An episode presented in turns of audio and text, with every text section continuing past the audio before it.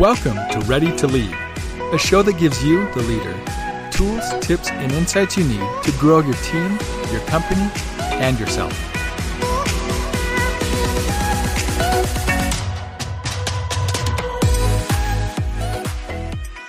Welcome to another episode of the Ready to Lead podcast. I'm Jeff Mask. I'm your host today, and I'm actually flying solo. Today's a bit unique. I'm going to be creating with you a micro session, we call it, uh, which is a follow-on from our previous uh, episode regarding delegation. This is insert two of three that we're having in these episodes.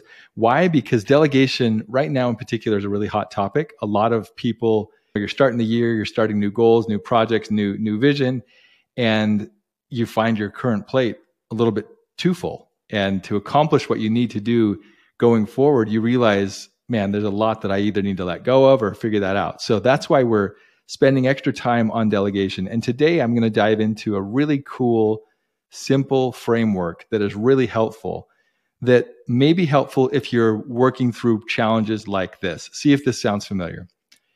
You tend to, as the leader, be a bottleneck where a lot of decisions and other things need to run through you for approval. And you and your team and you are kind of feeling stalled. Or you have your team coming to you asking certain questions that seem pretty elementary and pretty self-explanatory, yet you are kind of the go-to person for answering these questions. And you think, man, I don't need to be in this decision, or I don't need to be in this meeting. But people aren't really sure who has ownership of what decision and who can do what and who's given permission and so forth. So if you find yourself in any of these situations, this decision tree exercise will be super helpful for you. This, I, I came across this the first time in reading Fierce Conversations from Susan Scott. She actually references this framework, but says one of her leaders shared it with her, and we don't even really know the origin. I've looked for it and couldn't find it, but that's a great place to look just to kind of get a little bit more in depth if you'd like to. But here's how it works. Think of your organization as a tree, and trees grow, flourish. They have leaves and branches and trunks and roots, right? That's how trees work, obviously. And now for your organization, think of your organization as a tree. And there are four different types of decisions in this decision tree exercise. There is a leaf decision, a branch decision, a trunk decision, and a root decision. So now, if you will, let's imagine a three by four matrix. So three columns going left to right and four row, rows going top to bottom. And the four rows are the decision types that I just shared with you, which is column one. The decision type is, again, a leaf decision, a branch decision, a trunk decision, a root decision. The difference between the four is, as it sounds like with the tree, if, if you were to rip off a leaf of a tree, would it kill the tree? No. Branch? No, it might harm it. Trunk? Nah, a little bit, but a root, most likely, right? So there are different types of decisions. Then what we can do when we go to the right of this matrix, the middle column is, what's the team member's role in a leaf decision or a root decision?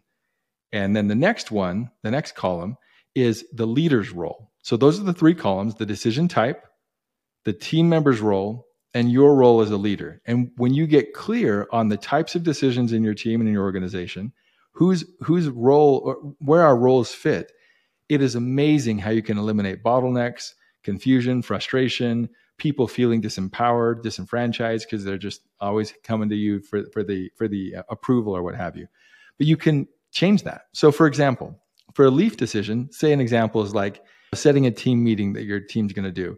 Your team member can just decide and do it, and they don't even really need to let you just move on. That they can run accordingly. Branch decision, maybe something a little bigger, maybe handling a really high profile client. They can decide what to do. They can do it and just keep you posted and let you know. That's your role, just being apprised of it. That's it. Whereas they take care of it, they run with it, good to go. Let's go to a trunk decision now. So a trunk decision, maybe something a little larger in the company, maybe changing a strategy. They can, the, the team member can decide what they think, then connect with you. And after you've approved, then they go and execute. So it's decide then do versus decide and do versus on the top two. And your role is just on the approval process. Then let's go to a root decision. An example might be something really, you know, majorly impactful to the company, like changing a core value, let's say. That's a pretty big one, where the team member's role would be more recommending And you end up deciding, because if you're the leader of the company, that's probably a much larger decision that you would have any any person in the company just willy-nilly make that decision. But see, when you can div di divide and conquer on these types of decisions and clarify what is a leaf, a branch, a trunk, and a root decision. What's your role as a team member in that? What's my role as the leader? Now let's create concrete, specific examples within this team and watch what happens. It's magical. It is so powerful. I was just actually was just got off a coaching session with a, a leader in the U K, and he said, One, once you shared this with us, I saw the genius of it. It's really clear, but I can't tell you what it's doing now with my team. I, he said, I guess I can tell you, but it, we'd have to be here a long time because it's way more fluid. There's a lot more autonomy. Things work a lot more quickly. People feel the ability to just get things done. And I love it because I'm relieved. I don't, I'm not the bottleneck anymore. I didn't realize how much of a bottleneck I was just because I didn't stop and clarify the differing types of decisions and who can own what in that, to just let people run. So hopefully this is as helpful for you as it, as it was for him. I'd love to hear your feedback on this, but implement it. It's a powerful, powerful process. If you like visuals, you can look online and just do a, do a, a Google search for decision tree exercise or Fierce Conversations decision tree. You'll find some some good explanations and some good matrices that you can look at, and if you're visual like I am. So hopefully this was helpful. Go implement, see what it's like, see what it does to your team, and please give us feedback on what works and what doesn't. We'd love to hear from you. feedback at ready to lead dot com. Shoot us an email. And until next time, continue to implement, get better, get stronger, so we can be more and more ready to lead. Thanks for listening to the Ready to Lead show. If you enjoyed the show, please leave a rating on your favorite podcast platform. And if you want to stay updated on the release of new episodes, be sure to hit that follow button. And Jeff and Richard, they want to hear from you.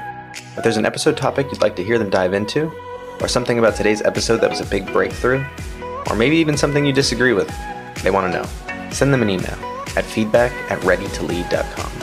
Thanks again for tuning into this episode. We'll see you on the next one.